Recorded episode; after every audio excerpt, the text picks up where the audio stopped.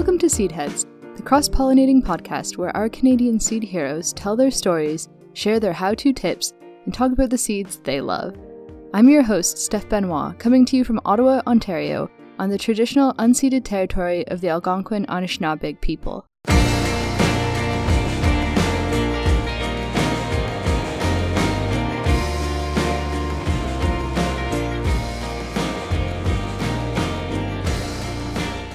Today, I had the true honor of talking to Anand Lololi. Anand is a food sovereignty activist, seed saver, and musician who joined me from his home in Toronto on the traditional territory of the Mississaugas of the Credit, the Anishinaabe, the Chippewa, the Haudenosaunee, and the Wendat peoples. For over 20 years, Anand was executive director of African Food Basket and now chairs Toronto's Black Food Sovereignty Working Group. Anand was an early leader in the food justice movement in Canada and continues to advocate passionately for the food sovereignty of Black folks and other marginalized communities. In this episode, we talked about one of his favorite veggies to cook with and save seeds from, callaloo, the history of his work, effective allyship from white people in the food movement, and so much more. As always, thank you for listening. I hope you enjoy this episode. Well, hello, Anand. Thank you so much for joining me this afternoon. I'm I'm honored to be here. Um, to take part in this um, conversation on seeds and food sovereignty. Um, yes, it's definitely an honor for me to be here. Well, thank you. We were just before we, we started recording, just chatting about how busy you've been, and maybe um, you could speak a little bit to your different roles previously with the um, African Food Basket, and now as the chair of Toronto's Black Food Sovereignty Working Group. What are the things that have been keeping you busy? Well, first, I like to acknowledge the land on which I'm operating on in Toronto and our, my responsibility is to steward it well. Mm-hmm. Thousands of years, this has been the traditional territory of the Huron, Wendat, the Seneca, Seneca the Anishinaabe, the Chippewa, the Haudenosaunee, the Wendat people, and the Mississaugas of the New Credit. Toronto is also the home of people of African descent. These communities are a reflection of the generation, current, and past, and represent the ancestral history of those brought to the city and country involuntarily as a result of transatlantic slave trade. But today, this is a meeting place to stay home to many First Nations, Métis, and Inuit people from all across Turtle Island and the proud people of Africa and the vast diaspora. Mm. This territory of ceded land covered under Toronto Treaty 13 of Upper, Upper Canada Land Surrenderers. Well, um, as I said before, it's an honor to be here and talking about this city that I love so much. Uh, we like to tout ourselves as the most diverse city in the world. And really and truly, my seed saving experience has been out of this world because I have been able to see the world in a garden in this mm-hmm. city. Um, I could tout myself as one of the people, one of the persons who really established and helped community establish most of the community gardens in Toronto. Uh, I've worked on over 100 backyards and community gardens, all in all. Um, but a lot of work intentionally in what we call community garden animation. That is going into communities and helping them to animate the garden. You know, animation bring things to life. Yeah. It's about bringing these communities and predominantly the work I did is in low income communities. And mm-hmm. the low income communities is where you will find the new immigrants who come to Toronto who are now getting the opportunity to give the children good health care, good education, and hopefully a good meal. Mm-hmm. And with them, they bring the culture of food with them. Mm-hmm. So many of them brought some interesting features uh, in the in the, in the different species of seeds and variety. So I know our conversation will be a lot on my favorite, callaloo. Yes. Course, um, over 27 years ago, I was one of the founders of the African Food Basket, and it was a consumer non-profit food buying club. We're members of the consumer co-op would buy uh, a small basket of food for fifteen dollars, or a large one twenty five dollars. And every every couple of weeks, uh, in the month we distribute this food to the community. Mm. We did that for 11 years oh. and then decided we want to grow the food to put in the basket. Mm. And it so happened for the last two plus years, we have been doing just that. We have been complementing the tropical foods that we put into the food basket with the foods that we're growing on the farm. And that includes callaloo, that includes some okra, that in- includes some kale, some chard, tomatoes, and most importantly, we've been growing garlic at a tremendous rate. so, uh, so we, we, we, we, in, in between 11 years, from the second year, we started actually looking at urban farming. Mm-hmm. And we grew a, a quarter acre of, of, of, garlic just outside Toronto, about 15 to 20 minutes outside Toronto. And, um, and in that same year, we had a, a strategic gathering with some, uh, some real knowledgeable folks within the black community, like Winston Husbands. He was a food policy expert. Uh, Nene Kafele, his work was on community development and African-centered teaching. Salomon Boye, he was, he was a master gardener and horticulturalist. Uh, the City Toronto Community Garden Coordinator, uh, more like a manager for that particular area of Parks and Rec. And then Yuga is a brother from Uganda who his type of program was an environmental program. So it really covered all the, the, the, the focus areas that from that time in 1997 to present that we look at uh, growing food, urban agriculture, and growing it ecologically uh, uh, with an ecological bent and it being organic food. And also we look at making sure we look at food policy and also look at the food would have an African centered perspective. I would say probably similar, similar to, uh, indigenous food sovereignty we started looking at black food sovereignty from a pretty early age, early time. Mm-hmm. We, didn't, we, didn't, call it food sovereignty in those times. We call it community food security. Mm-hmm. And, uh, we were delivering these, what we call culturally specific baskets.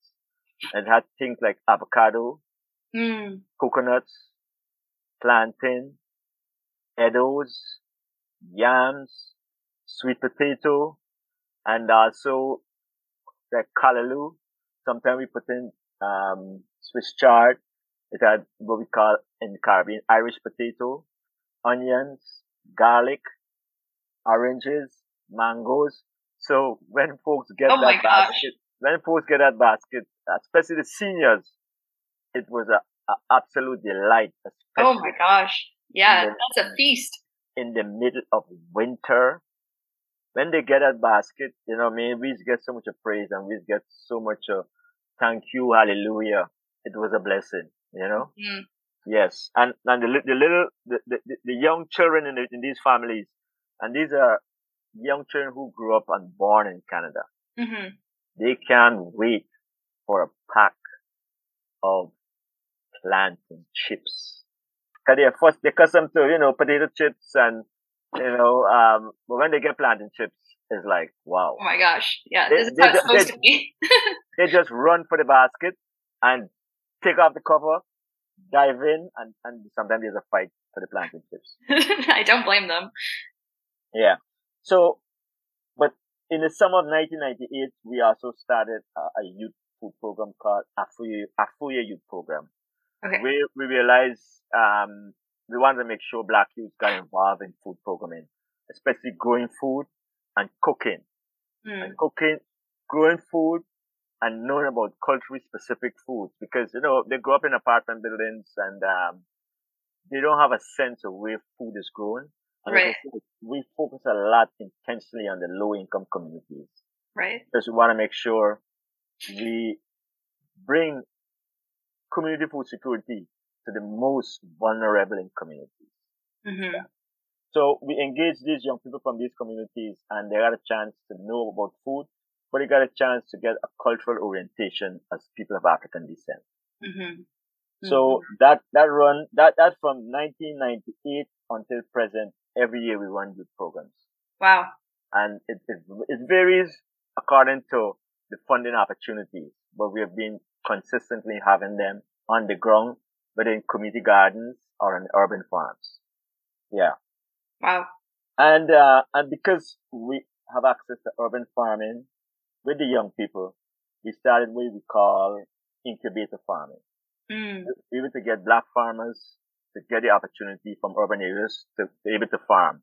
So like we'd have a, a two acre farm and uh, we would give, uh, farmers between a half acre and an acre, the eighth of an acre. Mm. That two acre farm.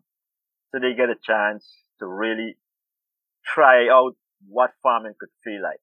Mm-hmm. And they would go to food and then the African food basket, we would sell the food at farmers market. And we've done that for a number of years also. Mm. Uh, so it's incubator farm, or we call it farms like learning farms where people could come and learn to farm. And at the same time, they get a piece of land and get to farm also at the same time. So we also did that for a number of years. So we give people the opportunities that they need. And sometimes we had over 20 farmers. Oh, wow. Uh, yeah, because sometimes a, a, a half acre or an eighth of acre might have four people on that farm. Oh, wow. So, and the idea is to make sure people could work together cooperatively so that mm-hmm. they could see how they could eventually purchase land and, uh, and work together to manage a larger farm with a most number of acres. And we got some good opportunities where we see folks able to step out the program and do just that. Mm-hmm. Oh my goodness. And these days, you're now working with the Black Food Sovereignty Working Group in Toronto, correct? Yes, yes. And, and this, this, this is my, my main area of focus because, uh, in 2019, um, we approached the city mm-hmm. because, uh, the city of Toronto, um, have a, a pretty unique program. Uh, it's, it's called the Confronting Anti-Black Racism, um, unit. Now, I don't think anywhere in the world have a confronting anti-black racism unit in the city council. Mm, yeah. And, and because of, of, of the many, because of the many, um, recommendations to the city over the years from the 1960s straight up, it was always recommendations and they were never carried out. So the city stepped up to the plate and said, you know what?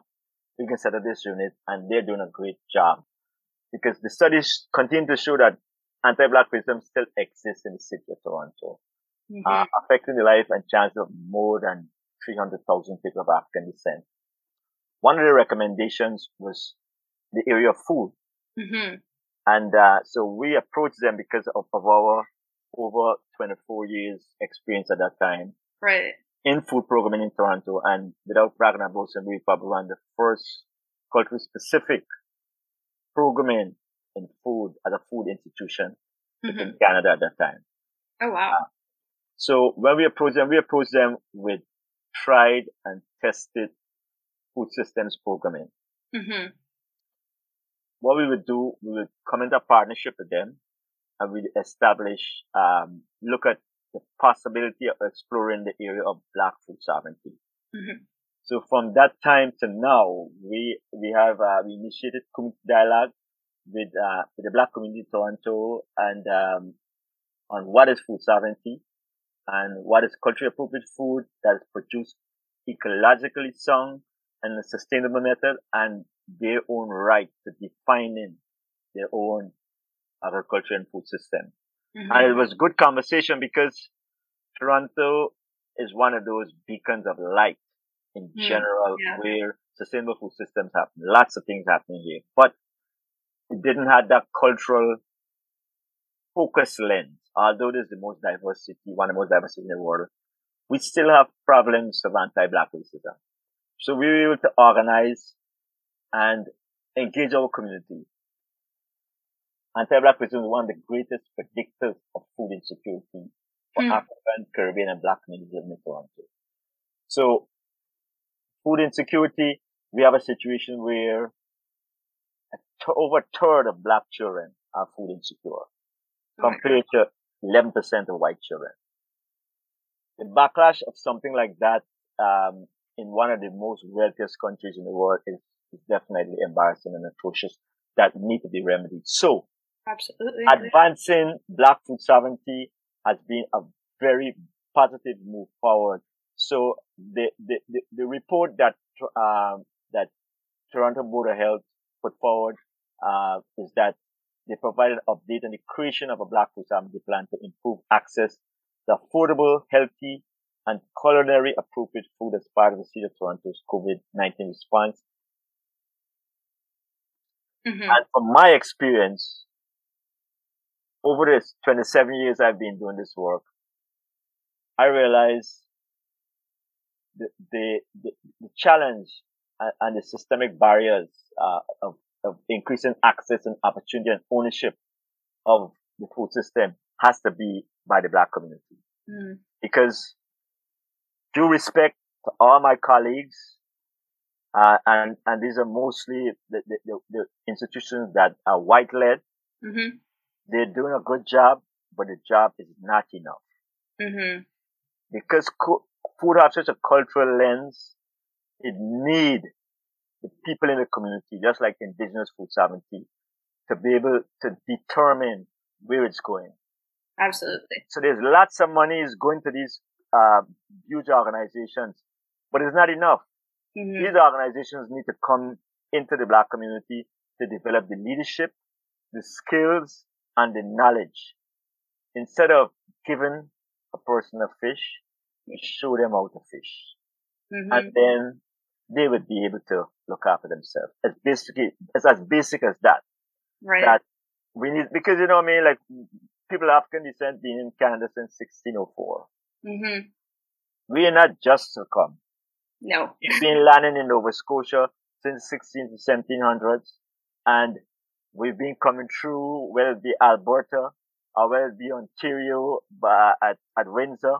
We've been here a long time, but it's hard to identify a black farming community. Yeah. Oh, that's so true. Yeah. So we, we are at a point where the conversation on black food sovereignty is to really change the paradigm of how we look at development of sustainable food systems mm-hmm. uh, that are culturally specific. Mm-hmm. You know? In your opinion, is that sort of what differentiates food security from food sovereignty? You know, you were talking about before the model was sort of like a food security lens, and now it's shifted towards more of food sovereignty. Yes, what what, what we've been articulating for a number of years, food sovereignty really, because honestly, for me, um, we started around 1995. We started 1995 and the food sovereignty movement actually I think started in 1996. Right. So we were actually practicing urban food sovereignty from that time because we were growing food organically mm-hmm. and we, were, we intentionally had an African centered lens on the work we're doing. Mm-hmm. That this is what we're doing. The food has to come from a cultural lens. It has to be culturally appropriate. Mm-hmm. The menus we work with black youths for black youth leadership in the movement. Mm-hmm. So we've, we've been doing this, but of recently we realized we need, because the whole concept of food security has been co-opted by corporations and this whole takeover where they buy out seed, seed companies and it's, it's, it's, it's a, it's a, it's a most unsustainable way of looking mm-hmm. at, at, at food of the future. Right. You know, so we realize food is a human right. So food has to be managed by the people and not as a commodity. Yeah. Um, and, and it has to look at the, the, the key focus and principles of food sovereignty to be something that is workable to advance um, the, the, area of sustainable food systems. Mm-hmm. So coming back to what you were saying before about having food be culturally appropriate and some and your love of, of Callaloo. Could you talk a little bit about Callaloo for someone who's never tried it, um, what it is and, and why it's so important in the Black community in Toronto? Well, my dear, you're missing out. Callaloo no. is definitely up there as one of the premier leaf vegetables. Mm.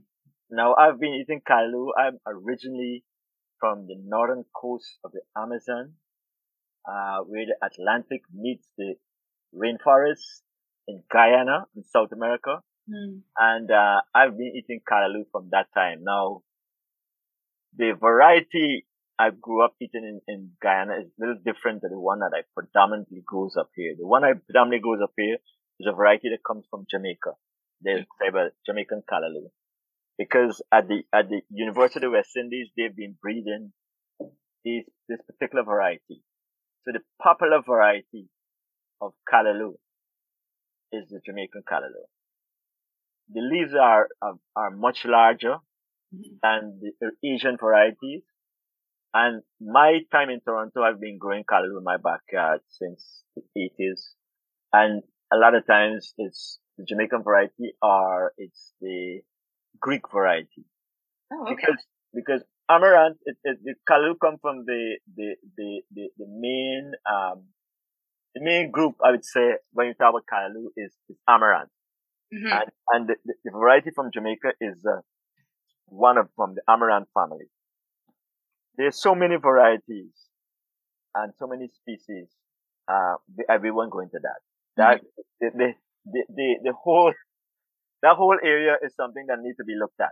Right. But the, the, the variety from Jamaica, we've been saving these seeds over and over. And, uh, I, I also like to make sure that from time to time I order seeds from Jamaica just to get a fresh variety because the, the, the, uh, the pollination process, the cross pollinate very easy. Right. Mm-hmm. Now, in Toronto, um, on the farm, we have a farm right there, Ujama Farm in Toronto. We the cross fertilization and there's a wild variety that grows in Toronto. Oh, really? Yeah, yeah. The, the leaf is a bit paler and it seeds pretty quick. Okay. But I would tell you that variety to me is a much more nutritious variety than the variety from the Caribbean. Hmm. It tastes more earthy. It tastes more, it tastes more natural. Mm-hmm. The thing about it is that it doesn't look good. It have a kind of a pale green. Mm-hmm. It is, it's not like, like in, in, in, in food culture. If you see a carrot in a food store and it look kind of look funny, you would yeah. go for the one that look good. But sometimes the sweet one is that one that you pass. Yeah, yeah exactly. You never know. You just assume looks yeah. are deceiving. Yes. You know? Well, I would say the same thing about the local callaloo. And because in one callaloo plant, you could get between 30 to 40,000 seeds. Oh my gosh. You know, that's why the variety that grows traditionally in Ontario, Ontario farmers call them, call it pigweed. Mm-hmm. And they, they feed it to pigs and animals. Now, what they don't know is that this same callaloo that they feed the pigs and animals, well, they might have the wrong variety, but callaloo that they feed the pigs, because they grow the same way. You know right. what I mean? If, if you take that variety and you grow them singular, it, it, it could come out to be something. We never experiment enough with it, but they feed it to pigs. This same leaf vegetable is the most expensive leaf vegetable in Toronto. Callaloo. Hmm. Whether you're going a Caribbean food store or whether you're going to an Asian food store, it's the most expensive leaf vegetable. Now, because African food basket and the work we do and we popularize callaloo so much across the board, not just for people from the Caribbean, because we've been selling it at farmers market and people have been buying them by the bunches. Mm-hmm. Lots more people are growing callaloo. So the price has come down a bit. Even for organic callaloo. You know, supply and demand. Right. You got, you got lots, you get it at a reasonable price. If it's shortage, it's a more expensive price. So now everyone's growing callaloo. People who grow it in the backyard, all the farmers from the Caribbean and Africa, they're growing it in the, in the, in the uh, in the farm plots. Mm-hmm. So, so that's a good thing because at first I used to be batting for Jamaican farmers that they could send the callaloo up here and, you know, uh, so we don't have import substitution. Mm-hmm. When I, but when I look at the state of the world and the environment, I realize, you know what? We have to grow as much food here as possible. That is why it's important. And I know the Ontario government is way behind. They don't have a clue. They still they're still seeing the food system as a European food system in, in the most diverse province in the world, in Ontario. Mm-hmm. And they're not growing a lot of these tropical foods. But we realize, you know what? We can't keep importing this food from Jamaica no. and Pakistan when this food could be grown here. Right. And, because, and there's demand for it. Yes. And, and because the Ontario farmers, um, they stick to their cultural foods that they traditionally grow from Europe. Um, it's, it's not a large enough variety of foods. No. Ale, chard, they could go okra, they could go callaloo, they could go bitter melon, they could go long beans, they could go pak choi. So, like pak choi, I, pak choi is one of the popular foods from Guyana, mm-hmm. vegetables, okay? But growing pak choi in Toronto, it produces a larger plant hmm. than in the Caribbean. Wow. And also, it's very weather tolerant. A pak choi plant could go till about November. Oh my gosh. In Toronto. Wow. Callaloo, by the time mid-September, well, this year is a whole lot of things, global warming, still blooming because yeah. it's still warm. It's usually colder now, but by the time this time of the year, usually the callaloo starting to come out of season because it can't take the cold. Right. You know? So, saving the seeds of these country specific foods, these new immigrant foods, these so called, they call them war foods. I don't know where they get that from, but, mm. um, they should be growing more of these foods so that we won't have to be importing these foods from all across the world. Mm-hmm. So, they should make an intentional effort to support a lot of folks who come to this country as new immigrants, who have degrees in botany and horticulture. A lot of these people's a lot of these people, you know, they're not working within the food system. No. You know, and that is sad. You know, I know this good sister, my name Khadija. She had a, degree in botany from, from Somalia and she driving a school bus. Yeah. She should have had a, a good job promoting the foods that she know mm-hmm. from Somalia and have the same opportunity with her degree, you know. But we're working on it. That's why when we talk about black anti-racism, these are some of the areas that we know we need to look at. So, the, with, with the, with the Black Food Sovereignty Plan, hopefully we promote the idea of callaloo more and the idea of people saving the seeds mm-hmm. so that much more people could be growing callaloo, you know? Yeah. Mm-hmm. So, so every year, you know, maybe we, we, we, as I said, one plant could grow nearly over 20,000 to 30,000, 40,000 seeds. If you, if you grow it in, in a way just for the seeds. Right. I mean, so, so imagine just one plant, you're able to have enough callaloo for a couple of acres well. Yeah. That particular, you know? Mm-hmm. So, so, so, so we've been doing that for a while. As I've been doing that even before I got involved in food systems work. We've been growing callaloo. So, so, yeah. It's a, it's a very generous plant, it sounds like. Very generous with its seeds. Very generous. And, you know, when you, when you talk about callaloo and, and the, the original, uh, the scientific name amaranth, it all goes back to Mexico. Mm. Because, um, people, the, the Aztecs and the Incas, they use it, um, they use it in their religious ceremonies. You know, mm. I mean, they use it in, in chocolate. It, it has even been said that because of the way they use it, the European colonizers actually banned them from planting amaranth Hmm. and it has something to do with the religious way they're doing stuff. You know, colonization, they try to change up everything, you know, everything gotta be, uh, Holy Mary, Mother of God, Jesus, you know, they, they, they, the folks, the Incas had their own thing. Yeah. Callaloo, uh, Mosso Amaranth was a major part of that religious and cultural tradition. Wow. It's also so interesting to think about the way that um, one plant can be culturally significant in so many different places as the plant travels and the people who are tending it travel and that now, um, you know, in a place like Toronto, something like amaranth um, or callaloo can really thrive under the stewardship of people who have brought it with them because it's it is so important to them and it is it holds an important place in their culture. Yes, and, and as, as I said, this city is so blessed. Yeah. As as the indigenous people said, Toronto the meeting place. Yeah. The place where people meet and people actually meet because what I love most about the city is the diversity. Mm. I've I've been a vegan for over forty five years. That's wild to me. That's so impressive. and in this city, I could eat Chinese vegan, I could eat South Asian vegan, I could eat Caribbean vegan, especially the Rastafari food. We call them Ital food. I could eat um, African American vegan, all types of different vegan options. Yeah, that's the best. in this city. So that's the best. Just the same way, they bring the seeds.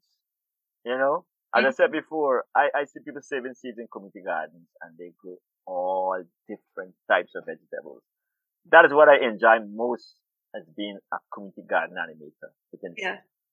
Uh, there's this one particular garden I like to talk about. Actually, it's one of the largest community gardens probably in the whole of North America.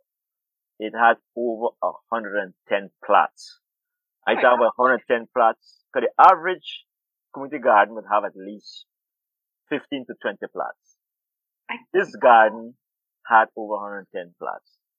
And it, it was in an area where it's mostly predominantly Middle Eastern. And it was this family from Lebanon. Mm. This woman was growing her whole plot in one particular type of herb.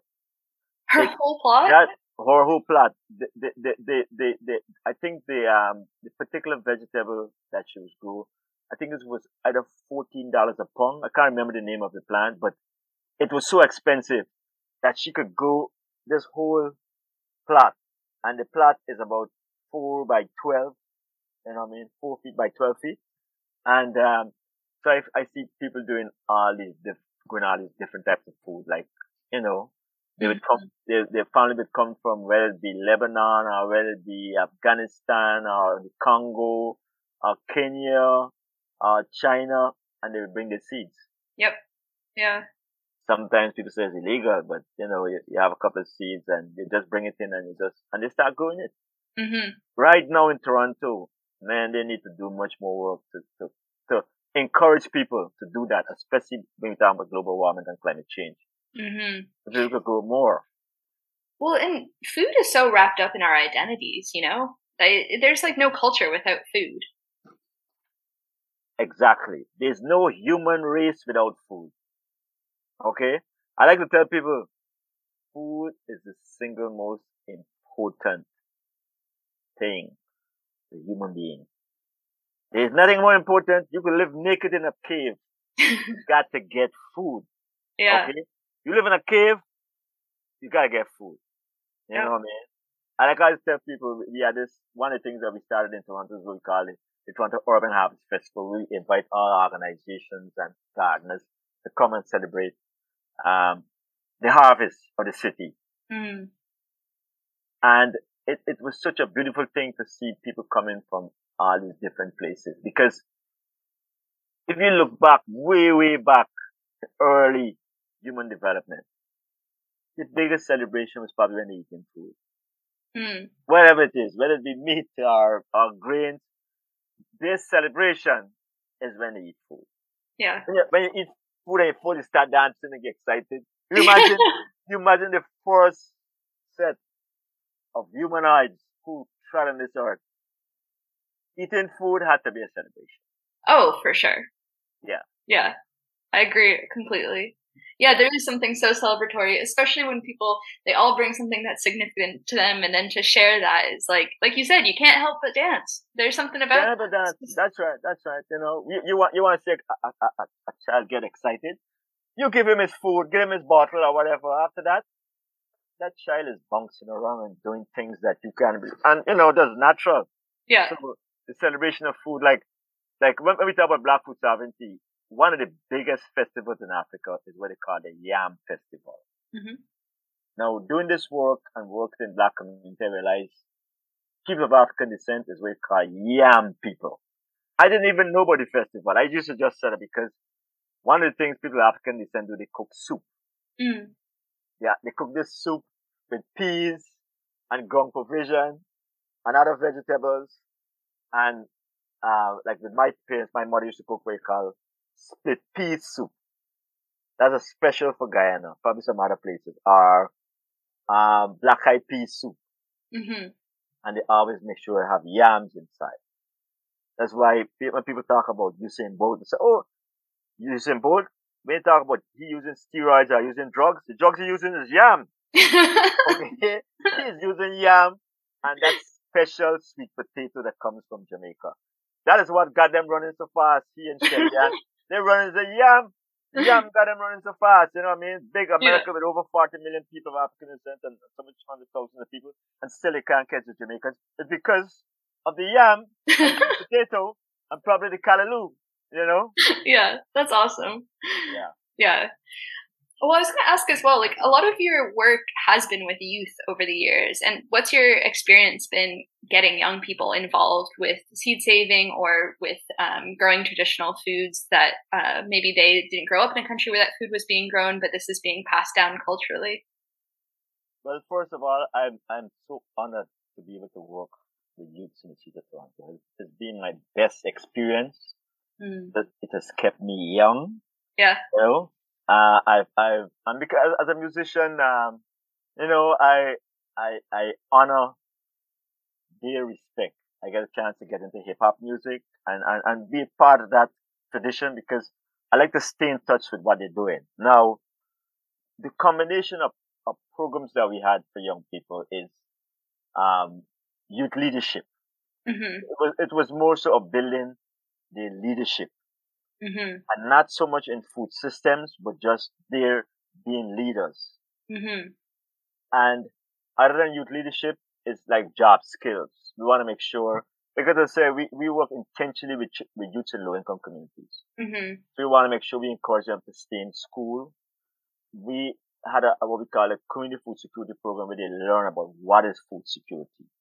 Mm-hmm. What is a sustainable food system from seed to table and we also learn them about food justice mm. and the component of growing food. So they learn how to grow food and they learn how to grow, most importantly, culturally specific foods. So we empower them mm. that, so that they can tell their children, no, no, we just eat callaloo. We don't necessarily, necessarily eat Brussels sprouts, Brussels sprouts, or kale. We eat callaloo, pak chai, bitter melon, that's what we eat. Mm-hmm. so, so, so in, in learning how to grow the food, they learn how to grow the food, learn how to harvest the food, learn how to sell the food at farmers market. So engaging the young people in, in all aspects of sustainable food systems. Mm-hmm. So they learn, they'll also learn a bit about saving seeds. So they learn how to save bitter melon, learn to save, um, what we call, uh, long beans. In Caribbean, you call them bodi and bora. They learn how to save callaloo and, and they learn how to grow callaloo plants too. So they get a, some sense. The main idea is not for them to really become farmers, which a lot of them went in that direction, but to know about the food system. Can you grow up in an apartment building? Like some kids grow up in an apartment building, they drive in the countryside and they see, they see a cow and they call it a deer.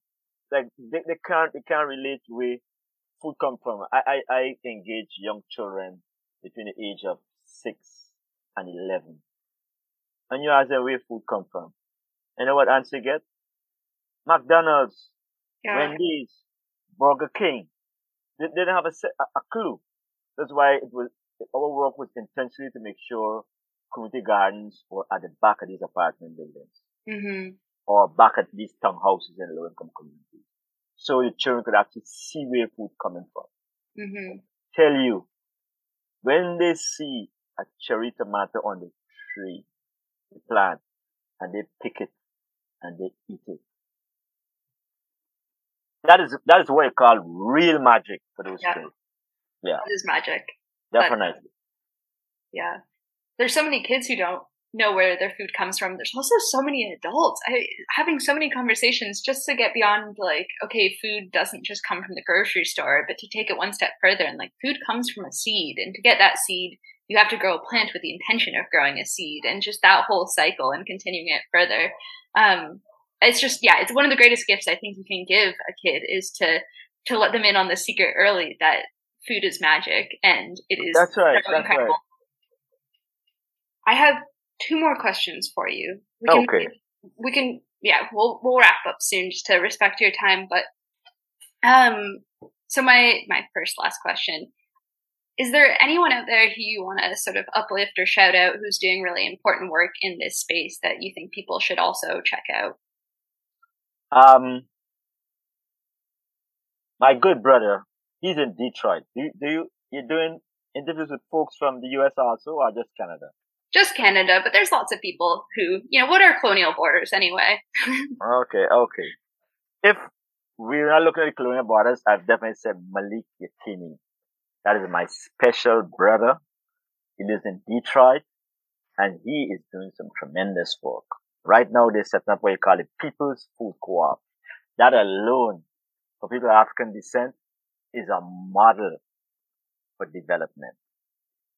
In Toronto, if I say SeedChange, um, and that is the folks who sponsor this program is definitely Ama, Letitia, Diawao. Mm. I'm in trouble because I might pronounce name wrong, but, but Sister Ama. There's one thing I would say uh, for sure you should speak to my good brother from Somalia. His name is Bashir Munye. He's a, he's a chef. He's an active, he's a food sovereignty activist. And he's also a, a, a professor at George Brown College, teaching culinary arts and cooking and that kind of stuff. Um, who else? Um, my good brother who is, uh, is food policy. His name is Winston Husbands. Um, another young person is Nicole Austin. You know, so there, there's folks who are actually doing some pretty interesting, and, and the movement is getting much more stronger. We need, we need much more sustainable food system soldiers to fight this mm-hmm. battle of food insecurity. Coming back to what you were saying earlier at the forefront of these movements needs to be people in the communities who are or people from the communities who are affected. You know that is something that is so uh, foundational is to lift up the people who are in those communities um, to empower them to do the work. In your perspective how can organizations that have historically been largely white led or currently largely white led um, meaningfully ally themselves with organizations like the Black um, Food Sovereignty uh, Project in Toronto? Um, allyship. My sister, allyship for me have to be an area of study, especially in the food system. Now, sometimes people take colonization racism and all these discriminatory attitudes for granted that that is what it is. Mm. And, and that, that, that is what white supremacy does. It normalizes everything. So a lot of my colleagues sometimes there's a, there's a saying, there's a, there's a term called invisible racism that they don't even know that they're trodden like a ghost mm. racist behavior. And people who I admire in many ways but they need to look at the study of racism. A lot of them, the first thing they say, no, I'm not racist. I'm not saying you're not racist. What I'm saying is that we need to have an area of study. Mm. Very important. I was at the beginning of the food justice movement in North America. A quick story. I was at a conference in 1999 in Chicago and it was the Community Food Security Coalition of North America. And they had over 500 member organizations, the largest nonprofit alliance of food hmm. security organizations. I went to Chicago and when I look around, I was probably the only person of African descent in the room. I came to straight from Toronto in a city like the US of A. Yeah. In Chicago, with that large percentage of black folks. You know, when I saw a black person, when they went on tour, they usually go on tour low income areas. Mm. Now, at that gathering, they call, like at a conference, they usually call for the committees so they could contribute to developing the coalition. Mm-hmm. And they call for the outreach and diversity committee members to meet and plan so they had outreach and diversity, they had policy, they had youth, they had faith-based, they had urban agriculture, and several other committees. So when I went to the room at the hotel for outreach and diversity, I was the only person in that room. Mm. So what that said to me, now this was an institution, I think they were getting about six million US dollars a year from US Department of Agriculture. Oh God. These white folks in the room, they were interested in faith, they were interested in organic, they were interested in policy, everything except outreach and diversity to bring the most food insecure into the room to learn about the leadership. It took five years more for the outreach and diversity committee to really consolidate and become a committee. And that was at, another conference in Boston. Same community food, community food, community security coalition. Basically what I'm trying to say is that out of this, this group, it was established that this group was the champion for food justice. Mm. And I have stayed with that. Uh, I have practiced that in Canada. Cause they always say, you know, you are, you representing Canada. I say I represent the oppressed wherever, whether it be in the U.S. or Canada or the Caribbean. I like to know that I look at food as a human right. And, um, one of the main areas, and this was mostly for the benefit of the allies. The, the, the established food justice and one of the main areas of interest in food justice, our vision was dismantling racism in the food system. And one of the main programming of that, um, area of food justice was anti-racism training. Now, when you tell folks they need to do anti-racism training, they, they feel that you, you call them out and say they're racist. No, anti-racism training is for everyone, whether it be of African descent, indigenous descent, uh, Latino, Latinx, uh, Asian, or you have a European descent. It's training for everyone to understand mm-hmm. racism, understand the historical perspective of racism.